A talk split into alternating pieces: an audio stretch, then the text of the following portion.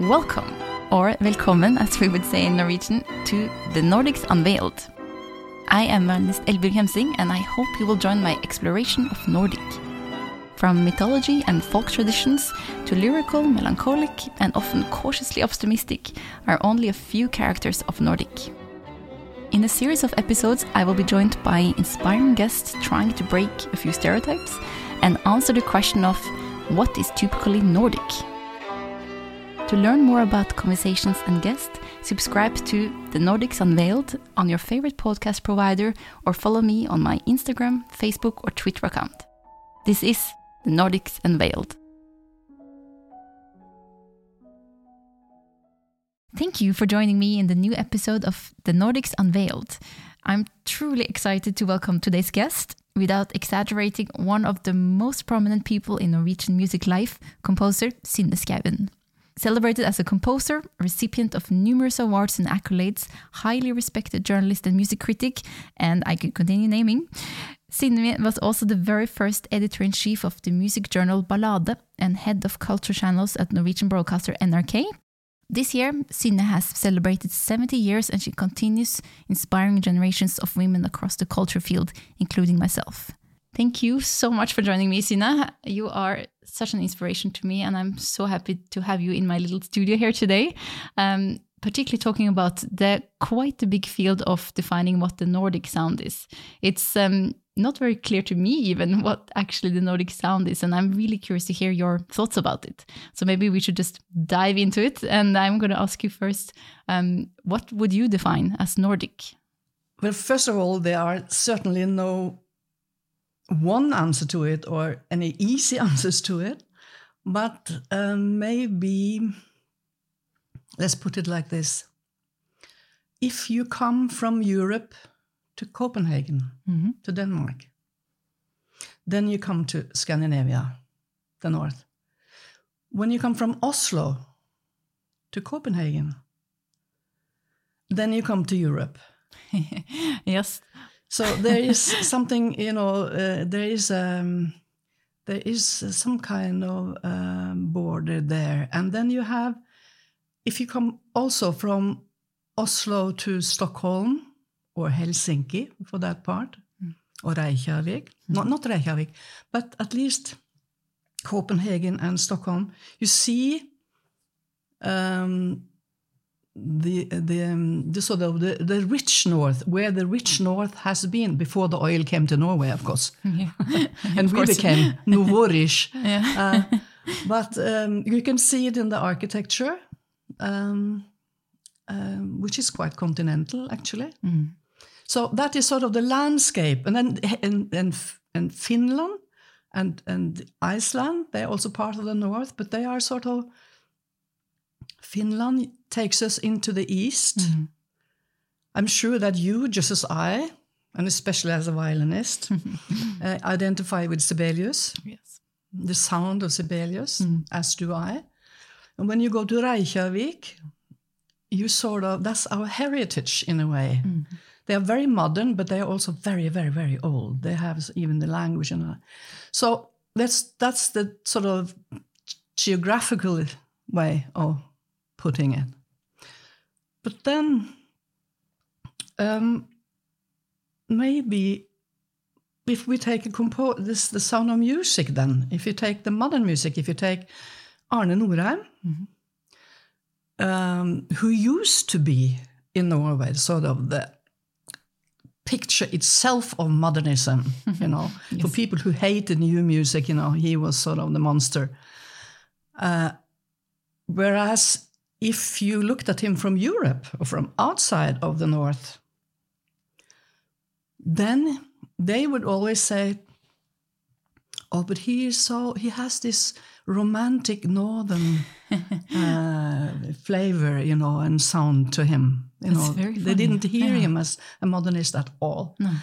So, to me, also Arne Nordheim is a very uh, he has a very northern klang, Mm.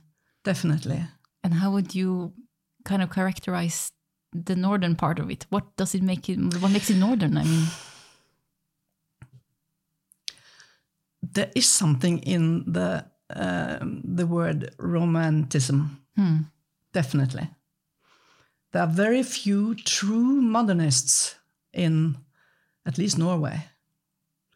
I could mention a few, but they are really very few. The most of the Norwegian composers that we are still, if not in the shadow of Grieg, or trying to get away from the shadow of Grieg, um, uh, um,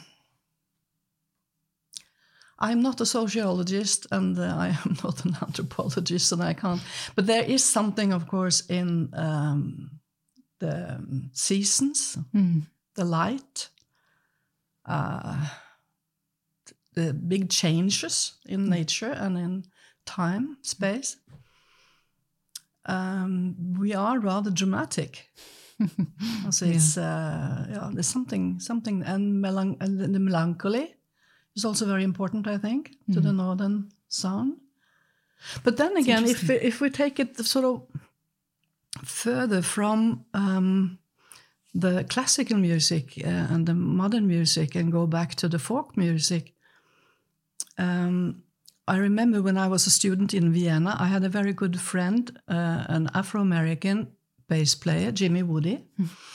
And I wanted to uh, have fun with him one day. So I put on um, one of those small EPs, also the, what are they called? the small records, you know, Yeah, that yeah, you yeah. use that Like a cassette. uh, with um, uh, what we call kulokk in Norwegian folk music, also ca- calling in the herds, calling in the cow, Right. singing to the cows.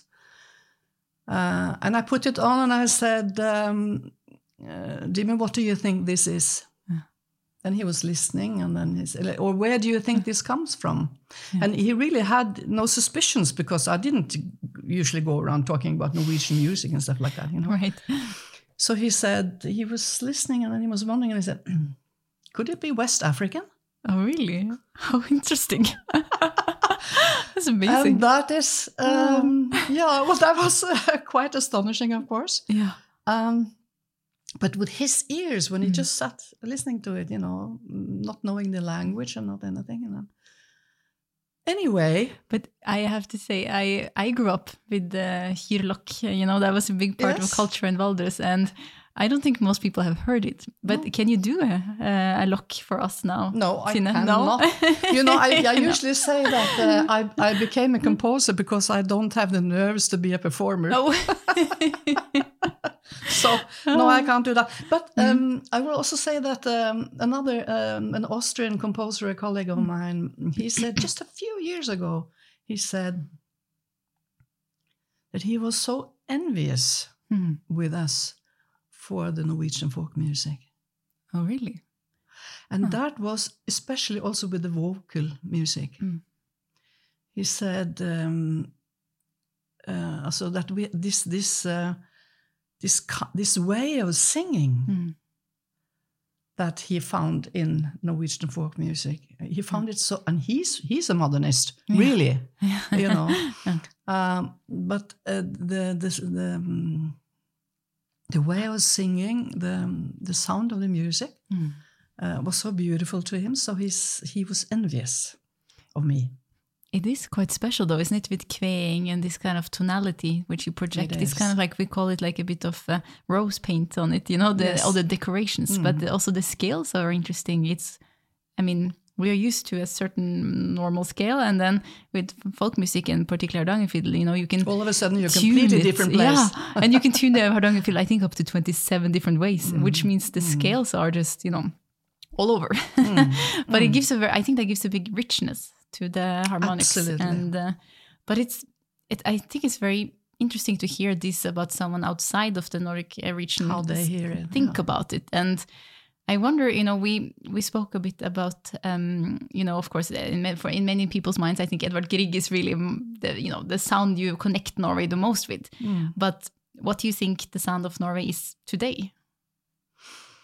Well, today it is so diverse, and thank God for that. Yes. So it is um, today you can, in a way, uh, write exactly um, the music you like. I think if you're not uh, into maybe just the strict school, uh, being a student. I don't know, but um, uh, f- so, um, if you take, for instance, uh, a composer that you know very well, Lasse Thoresen, the way he has been using the folk music Yeah. is really reshaping it, also using all the things that you mentioned now, you know, uh, but in a very modern way, and also finding a way to notate it, because of course, uh, when Grieg was uh, doing his um, folk music, he, a lot of lot of nuances were not mm, there Yeah. anymore. So that is very interesting. So that is um, that is maybe the the best example of how to to um, continue um, and no, also, that is Norwegian then. So it is, I didn't answer your question really when you first put it to me because uh, northern is so many things. Yeah. I was uh, just thinking about what you said about how the geographical difference is being experienced as opposed to when you come to Copenhagen and you think, oh, this is the Nordic, this is Scandinavia. Mm. And us coming down, I mean, I say down from Norway going to Denmark, that was the big, you know, the, the, you were on the continent, you, You- know? exactly. and it's, We all yeah. had, we came with the boat, you know, uh, or the train, Yeah, uh, and all of a sudden you were in Europe. yeah. Yeah. But do you think that being maybe not as connected to the what you say mainland Europe uh, as we were up the north would have shaped also how the expression is? Do you think it's more free, more Definitely. open, wilder, maybe? Absolutely. Yeah.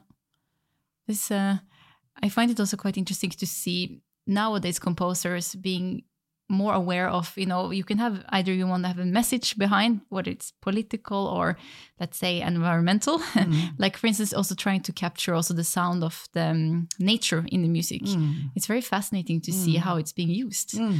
but i um, wanted to ask you i know you also were for a long time in uh, vienna weren't you and studied Yes, I also studied there for yeah four very formative years from when I was 19 to 24, Mm. 23, because at the time, and, and that was good for me, Mm. we still didn't have um, uh, composition uh, courses uh, on university level.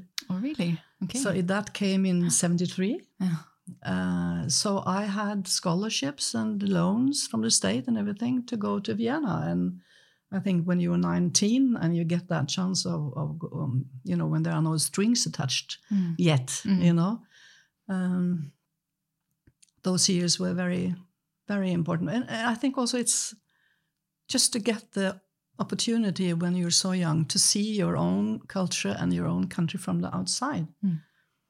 Um, it's necessary. Yeah oh it's very necessary every- um, you know, it's uh, it's something that I would uh, wish for many people. Yeah. Mm. when you became um, director of the music channels at NRK, did you feel like it, was open that you could um, schedule anything you wanted when it came to music? For instance, contemporary music. Was it easy to be able to get it in? Yeah. Also, it was why I started to Yeah. work there. Right. Uh, since um, uh, naturally being a composer myself and very active in the different sort of mm, organizing parts of the music life since I came back very young. And a critic also. I Mhm. was critic for 10 years. Um, it doesn't also it was very conservative then it is not so conservative anymore thank god for that but um, i still have it like this if i'm going to sit down and listen to uh, the great works from the um, classic era at least it they have to be very good yeah. i mean after a while when you've heard them so many times yeah. the same works because you know the canon is uh, it uh, i mean one could also i think programming um, you know be more curious about other works in the history and not only the same works all the time. But yes when i started in the but uh, they had very skilled people in the music department of the nrk then. So uh, i didn't have to to fight in the music department, you know. Um, uh, but of course, uh, and we didn't have to, then we didn't have to fight um, the the leaders of the also the editors of the channel either, because they were really on our side. Uh, they started then the three channel, also with three different channels, uh, radio channels. Uh, and uh, the channel where we were situated was called the Cultural Channel. channel. and we started commissioning works, and they had that.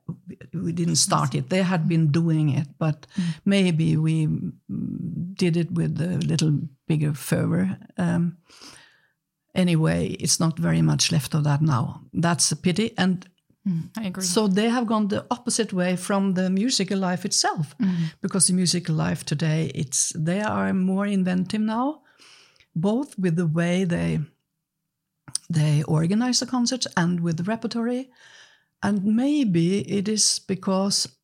Um, also, we are still not where I would like us to be, but it is better. um, maybe since so much of the classical music life has fallen out of the medias so that it has become sort of a, a, mm, um, a sort of life and, and world of its own. It has never been so highly skilled and so interesting, and so many people also visiting the concert. Mm. But it is not that is not reflected hmm. in the medias, and maybe they have realized in some way that they have somehow brought this about a little bit themselves by insisting on doing so much old art I see. because uh, the the the genres that are being written about and being uh, visible in the medias, they are new books, new films, Yes. new popular music. You know, Yes. no classical music or hardly any. At least it is like this in our uh, in Oslo. It's such a pity, I think, because in many ways, um, the artists of today who are out and performing, and I have to say for myself also, I find I think it's so important that we represent our time, that we also represent what's happening, what is the the current state, uh, and it's just, I think it's so important to fight a bit for it and you have the voices of um, i mean just to have the composer there live you know it's uh, it's such a luxury in many ways because you can actually talk about the music in such a different way than having to l- rely only on traditions or guesses which more often than not is you the things can actually be a part of creating the music. right which is the You know, best way. Because that is that is what it is all about. yeah, Yeah, So I'm, I've been saying sometimes to some of our our um, classical performers that they are in a way surfing. If, if they are not uh, cooperating with composers and insisting on playing masterworks from the history, then they are actually surfing on um, earlier generations of musicians who have done this work, who have worked together with the composers. Uh, and that's not fair, hmm. you know, and it's not good for themselves either. I'm, I'm sure they would have, they would maybe experience something new, hmm. yes you know, and different. yes And and first of all, it is so fruitful. I mean, to to work together, it's hmm. that's what it's all about. That is what is fun. Oh, I agree so much. And I think also the, you know, when you interpret someone's work, just having a few, even it can be in like keywords, but it can totally change what it sounds like because you hmm. color it differently or you have a different expression or you kind of how you take the material into your hands can vary mm. so much just on a mm. few, few different um, syllables even. And, of course, mm. that is what classical music is about. So the- one can do that with the old works, and one should do that with the old works, and one should, of course, not stop playing old music, classical music, and masterworks. No, I mean we are lucky to have them, but but the the uh, one has to do both. One has to do also do the new works, and for a composer, um, dead or alive. Uh, um, he or she does not know everything about her own music. It takes a musician to show it what is there. And the best thing that can happen to a composer is to work with musicians where they bring out something that you didn't know was there. because as a composer, you are often very, you know, focused on some things, and you, "Hmm."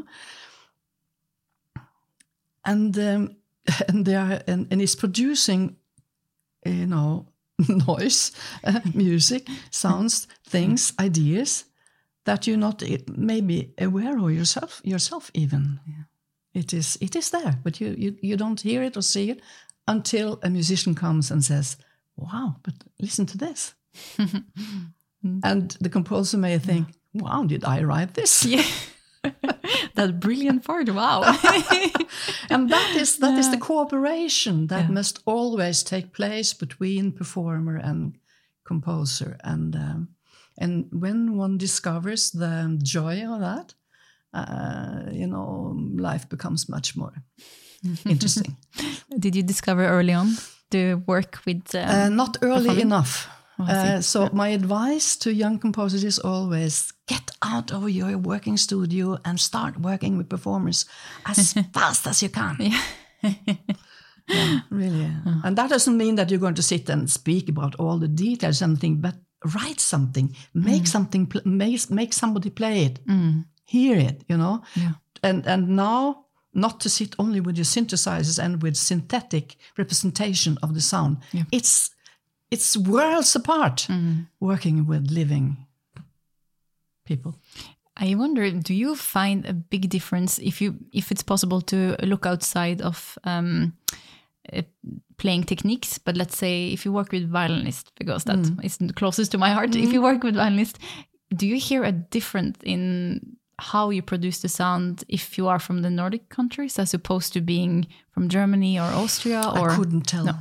I couldn't tell. I, first of all, I, I mostly work in, I hardly ever uh, work outside of Norway.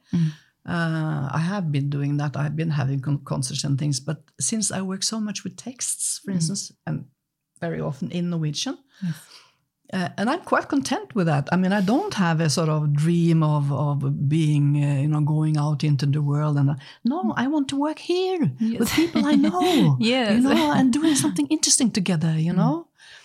So no, I wouldn't. I couldn't say. Uh, of course, it is. Um,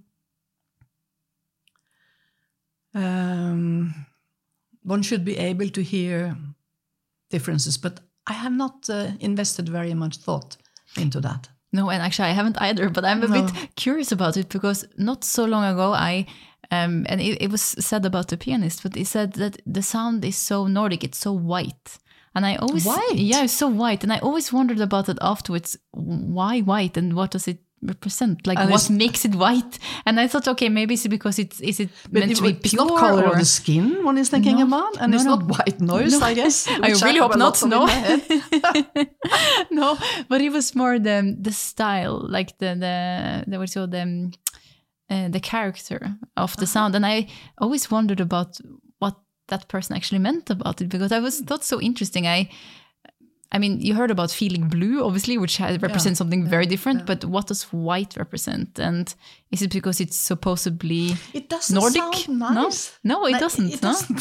sounds like bland almost. yeah, it's, it's it really, you know, I, I'm not sure if I like the connotations uh, in this, uh, but I, I wouldn't be able to to say really. I know that you grew up in a very musical and very artistic household. I mean, your father was also working with film, amongst other things, and you're yourself you're a journalist in addition to being a fantastic composer. He always called himself a journalist First of all. before everything. I first of all, see. My mother was musician. Yes, and I just wonder when did you, what made you go into becoming a composer? Uh, I have been uh, composing as long as I remember. Yeah. Really. And um, that is also, of course, the reason why I didn't become a performer because I never had um, patience to just practice. I always started to improvise and doing my own works. Easy, small pieces, works, I mean, pieces. But uh, fortunately, I grew up in a family where they appreciated that. And I got a music teacher very early on. Babben Lavik Jonsen was her name. and she was um, encouraging me from the beginning And when we were performing in, in student concerts, uh, so pupil concerts, uh, I was allowed not only to play Mozart or Bach, but I was also allowed to play my own little pieces. So, in a way, and it was also like this, it was not uh, maybe so. Um, um, normal then. Also, there were not so many women composers, but we had one in the family. That is, we had my Maj Sønstevold, who was yes. Swedish and married to Gunnar Sønstevold. and They were both composers. And um, Gunnar made the music to all my father's films. So they were sort of part of the family. So I always saw those two, Maj and Gunnar, Gunnar and Maj. And Maj was a composer, and we had um, Pauline Hall, a Norwegian um, uh, composer, very, very fine, uh, and also a critic, a very prominent critic. So I, to begin with, I didn't think it was so strange that I was composing. I just composed and played Yeah. and and danced in Bonde- Bondeungdomslaget, Yeah. uh, where we also sang.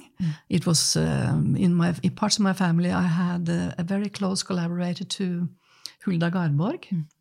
Klara Semb was her name. So there was a lot also singing um, folk music.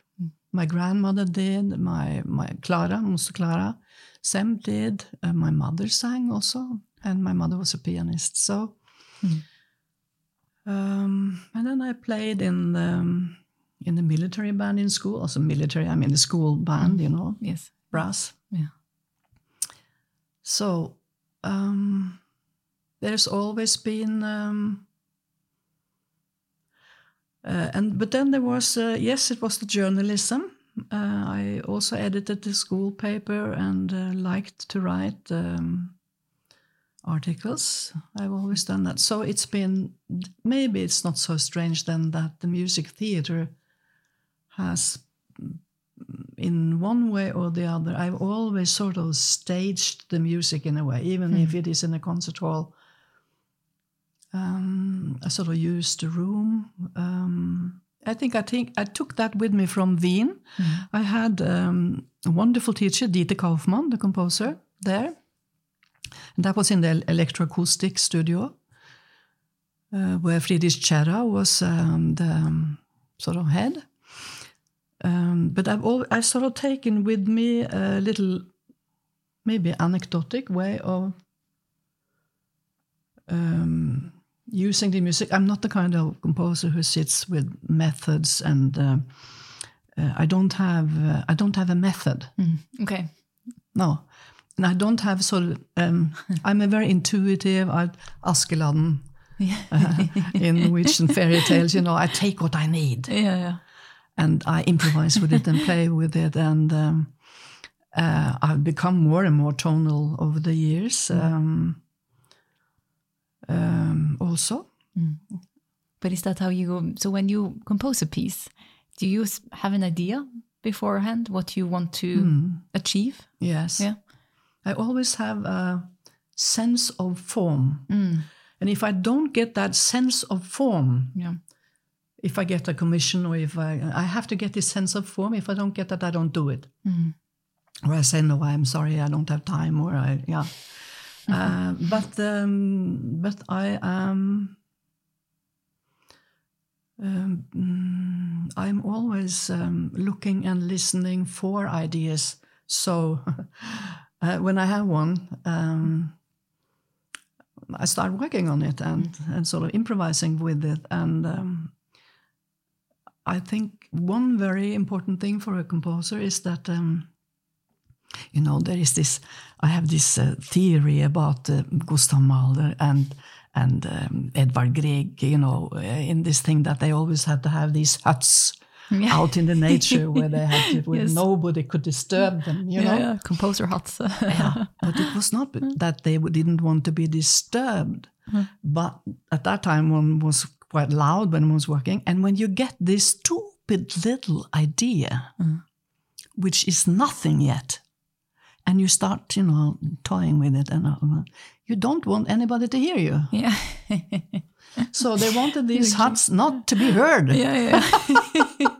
So when that's they why. were when they were doing, you know, their first very clumsy sort of uh, efforts, you know, with you know, yeah, of course it's a joke, but anyway, uh, uh, it is very important if you want to be creative to um, don't be so critical, not to be so critical in the beginning. Mm. You have to let up and out uh, this most stupid little idea, you know, and and sort of sniff at it Yeah. a little, you know, to see. Uh, and exactly at that moment, you're very vulnerable. Yeah. And um, after I sort of realized this and started to trust the simplest, most stupid little idea that might come up, give it a chance. You know, I have become a much more happy composer. Oh, that's amazing. it's so funny to hear how, you know, letting your creativity be free as opposed to trying to fit it into a, you know, system or a structure. But I, I read a few places that um, you say that music has to convey something. Do you think that's also a way of keeping it free enough so that it actually can convey something, or do you sometimes go into a work thinking, "Oh, this is the message I want to get across," and compose from that perspective? You know, I'm I'm not uh, uh, I'm not very conscious about what I'm doing. Mm. Actually, I sort of lose myself when I'm working. Uh, I can can lose myself so completely that I can I've worked two or three hours and I thought I started half an hour ago. Also, you know, but um, the the the main reason why no um, you know I don't have uh, I don't I don't have any ideas about what the audience shall experience. Really, I don't. But what I I'm quite um, that I quite also the the only re- the main reason why I write music is because I want to get in in contact in touch with people. Mm. For me, music is communication, Yes. And it's the best way of communication I know of. Me too. Uh, yeah, you know, it's uh, when you sort of also, somebody has said about music that music can say everything without calling anything by its name. Mm. You know, it, it's it's um, and that is um, yeah. No, I don't have. I don't go out with a program. I don't. Uh, I go out with um, something that I not always know exactly what is it. I'm going to let that sink for a moment. I thought that was very beautifully said. um, sorry for giving so many quotes from things you've said, but I really like you have you say so many good things in this, so I need to quote them in this little podcast. But uh, another thing that I read you said is that you, and this is a quote, I want to be in a world together with other people who does other things than me. Yeah. Uh, and that it's clearly very important to you to be challenged. So I would like to ask you, what do you do to be challenged? What challenges you? Um, there's so much talk uh, nowadays about the fright of um, the fremmed. What is that called? Also the, The strange, unknown, Also, also yeah. the unknown. Yeah. The, the the the fright to be frightened of the unknown of uh, um, new people, mm, all that new cultures. Uh, I've always been attracted by it. Mm. I've always been attracted by it. And I do remember when I was 15, 16, something like that, um, I went to a summer school in England. Mhm. And we were some friends that went together, and I came to London, and all the world was there. Mm.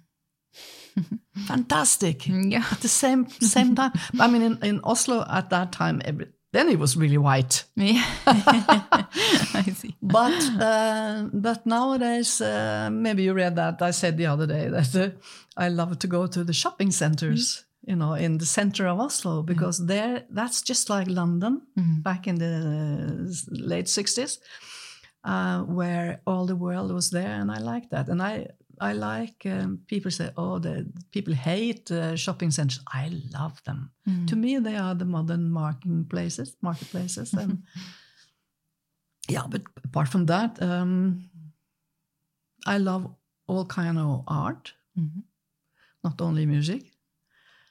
Um, I think I I I I, I, mm, I live a quite ordinary life. I do what most people um, do, and I feel I feel there is a lot of diversity um, there. Um, when I don't have it, I seek it up. Yes, I do, Mhm. and I I get very triggered triggered by the new, but there's something that I haven't experienced before or seen before, heard before. Um, yeah, I'm. I hope I will stay curious until I die. Mm. I'm very sure you will, because I, even though you say ordinary, I think you're probably one of the more extraordinary people there is, and uh, you I always. I'm, I'm not really not. But you have You such a. but you have such On a a strong. No, no, no. Out being, I have a dog, and the dog takes me walking. It's, I'm not taking her; she's taking me. You know. So I do all the ordinary, uh, boring things. Yeah, yeah, yeah. But I'm I'm curious to know what it was like to be, and nowadays maybe it's not so popular to say you know use the term female composer, but I'm still very curious what it was like to be a female composer in you know like in the 80s, in the 90s. I mean, do you feel like it has changed a lot since then? How you're being So perceived? the first, I mean, yeah, the first teacher I got in Vienna, he thought it, that uh, there was a waste of time to have me there because he said women, uh, girls, they marry and then they don't compose anymore. so it's, it's a waste of time. Okay. But I changed teachers. I said Good goodbye to him, and Yeah. I found another one. It's not Dieter Kaufmann, but then the one uh, in the in the theoretical field. Um, Alfred Uhl was his name, and he was a very nice man, and he was not like that. So, but apart from that, I must say that um, my generation, women, um, feminism became a very strong factor. Yeah. So I can't say, say that I have ever felt repressed, but that doesn't mean that repression wasn't there, because I was very privileged. I have grown up in the most of privileged la- countries. Uh, uh, I was privileged with family. I was privileged with, with possibility, opportunities. I've had all the opportunities and all the things that I needed. But um, there is uh, there is a structural has been uh, so you can just see you know of the percentages of what is being performed what is being talked about and and so on and so forth. Of course there is uh, male chauvinism in the musical life very strongly so. And and and we still have to make sure that um, that we get a, a better balance. But um, it is true that uh, with my generation we had the feminism and we had the the, the artists um, action Mm. uh, for for rights for for performers and creators um, which I took part in and um, which led me in contact with many many other artists from other fields and there was a strong feeling among all the women uh, there uh, of my generation and also the, the you know the, the interesting thing is that before the last war. Mm-hmm. We talk about the war and of course there have been many wars since then but not in in our part of the world. Mm. Before then as when I look at my grandmother and and you know they were working and they had come very far. Mm-hmm. But then came the war and then came the after war. And then all the women were knocked back into the kitchen because everything was going to be so safe and nice and cozy again. And the children and school and blah blah blah. It was a setback. Yeah. really. Uh, and um, for them but not for us. No. they made sure that we at least you know was not going to be to, to, to feel that we were inferior or that we couldn't do the same things as our brothers and friends So it was the freedom generation in a way. absolutely absolutely I know also that um, you have worked a lot with also with other um, female um, artists, in, Yes. in particularly female artists. It has Yes. also been a conscious choice. You know, it hasn't really been that, but it's been that I needed, when I started to work as a composer, I needed um, of course, uh, we talked about female composers, and I had been, I had had female um, composers in my family when I grew up. But later on, I was very much alone before many others came, Mm. and I needed very much. Um, Altså forbilder, what do you call that? Like Um, uh, someone to look up to. yeah, Yeah. to see uh, to see Yeah. um, to see myself in other Mm. artists. I feel also that uh, um, that uh, um, gender is very important, very important. I feel that I and I've said that many times now in the past weeks when when we've had these things happening. That I have never, I feel that I have never written one note that hasn't, so in one way, signaled that I'm a woman. Hmm. And I would think that it's the same. Also, if when you talk about a famous um, male author and everything, when was he born? Where was he born? What has he written? And everything of that is important, but not that he's a man. Yeah, exactly. I mean, that's Yeah. silly. It is. And you see it quite often, even in small things like if you talk about someone, you have more often than not, you get the female, she always get the title and mother of if she has children. The male almost never get and father of, you know, like it's always the, it, it is definitely quite a big change where you, maybe it comes a bit back to what you said before, like that's still, you know, that was supposed to be the ideal back, really back in the day, but it's interesting. It's still in our society. because it, and and it, I've also experienced um, uh, uh, when we had this um, um, celebration of um, the female vote in Norway some years back. I took part in a concert in Kristiansand where the whole orchestra, they were just female musicians. The conductor was female. Hmm. All the participants, us and the composers, were, were also women. And, the, and the, the conductor said afterwards that she had never experienced this lack of fright. As in, it was such a relaxed situation working with this orchestra. Wow. It wasn't this competition, this, you know, where is the mistake and blah, blah, blah, blah, blah. And, you know, Wow. it was not like that at all. And that was, we, we were sitting, many of us in the train back, and they were, and, and talking about this, and, and, and it was, everybody had had this experience that, and that doesn't mean, of course, that we are going to start just female orchestras and blah, blah, blah. you know, I don't mean that Seen this female but orchestra. it was an interesting experience Yeah, yeah. you know that um, that um, that the atmosphere was so different What do you think are some of the? I mean, we spoke a little bit about the keywords for what could identify as Nordic, but what do you think are other elements? Like, for instance, nature, that could be an element, or folk music, that's another one. what, what was the first word you say Uh, what elements? yeah And nature was the first one I said. yeah, Mm. And I think, I mean, do you also think that nature has played a big part in compositions? In how it sounds? yes but i think yeah? Mm. that everything also like like we said in the beginning also the light the um, the the seasons Mm. the i think it's um, if you live in a in a city and go to cafes all the time i think you write a different music Yeah. than if you live in bergen and uh, Yeah. Sit out at Troldhaugen yeah. like a You know, certain uh, Mr. Grieg did. yes, yeah. yes, uh, exactly. What do you think is the, um, if you look aside from the folk music traditions, what would you say is the kind of difference between, I mean, if you look at our neighbor, Sweden, you know, what is the um, difference between what you would call kind of Swedish uh, music compared to Norwegian? I remember my, my teacher at the, the um, music uh, school in Oslo at the university, uh, Finn Mortensen, he said that after the war, the Swedish composers, they all went to Germany and to Darmstadt immediately, you know, and got all the impulses from there.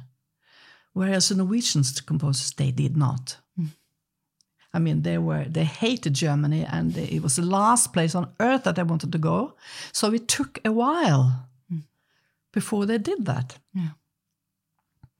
So you could say the Swedish contemporary music scene was more worldly earlier Mm. than the Norwegian scene was. Um, but apart from that, I don't know um, the Swedish music scene so well that I could that I could uh, pin it down. You know, but they have um, yeah they they became um, more more European, more worldly, more European, more German in a way uh, earlier than yeah. since that was where it was happening in Darmstadt. And we had other impulses, and the Nordic Music Days been a very important institution. Eh, there, it's been more sort of um, maybe yeah. Also for us, also the the American music, also John Cage. Mm uh, and um, also French music very much has, has been very important to, to Norwegian scene. I don't know in what extent mm. um, that has played a, such a big part in in Swedish music. You know, we often talk about Nordic music, and the one word that comes up a lot is melancholy. Oh yes. Um, at the same time, it's quite a um, opposite feel we have in, let's say, in our fairy tales in Norway. If you talked about Askeladden earlier, yeah. and like that kind of incredible optimism yeah, of yes, true. you can do anything. That's yeah. just as you put your mind to it. Do you think that somehow is a typical Norwegian thing, as opposed to? Well, first of all, melancholy is not a Norwegian uh, character evil. I mean, no, melancholy. No, you find melancholy in music everywhere. Mm. So we can't um, have a monopoly on that. but I haven't thought about that, but that's true. The fairy tales, they are they're not very melancholic. No, they're almost to the brink of being um, too. It seems too impossible, too good to be true. But yeah, then he wins yeah. the princess and half the kingdom yeah. and lives happy ever after. Like it's very, it's very optimistic. Yeah, actually, that's right. Hmm. I love that they gave you something to think about. That's interesting. Yeah, I'm. I'm. I mean, I was brought up with the fairy tales, uh, and um, and of course also the Danish ones and mm. the, the, German ones. So, hmm, maybe. But I think my experience is that folk culture has many, many similar trends. Mm -hmm all over the world. And even if you if you if you look at the the costumes mm. and the colors in in Norwegian costumes, you can find them in Latin America. Yeah. You can find them. you know, you find them every. It's um, the folk culture has, and especially we who are, who are ship people, as sailors, the folk music travels all around the world mm. and takes with it home. You know, so many things. So we are not so different, we humans. we are more similar than we like to think. We are. We absolutely are. And I just wish more people would remember that from yes, time to time. Yes. Pray. Yeah. well, Synne, I want to thank you so, so much for ah, uh, having this conversation, sharing your thoughts. It's been incredibly interesting and enlightening. And I um, I really learned a lot from you. So thank you so much. I am thanking you. thank you. Thank you so much for joining me for The Nordics Unveiled. My name is Eldbjørg Hemsing, and I hope you will continue following my next episodes on your favorite podcast platform. The music in the introduction is from Edvard Grieg's Violin Sonata in G major, opus 13, with myself on violin and pianist Simon Trpčeski, released on BIS Records.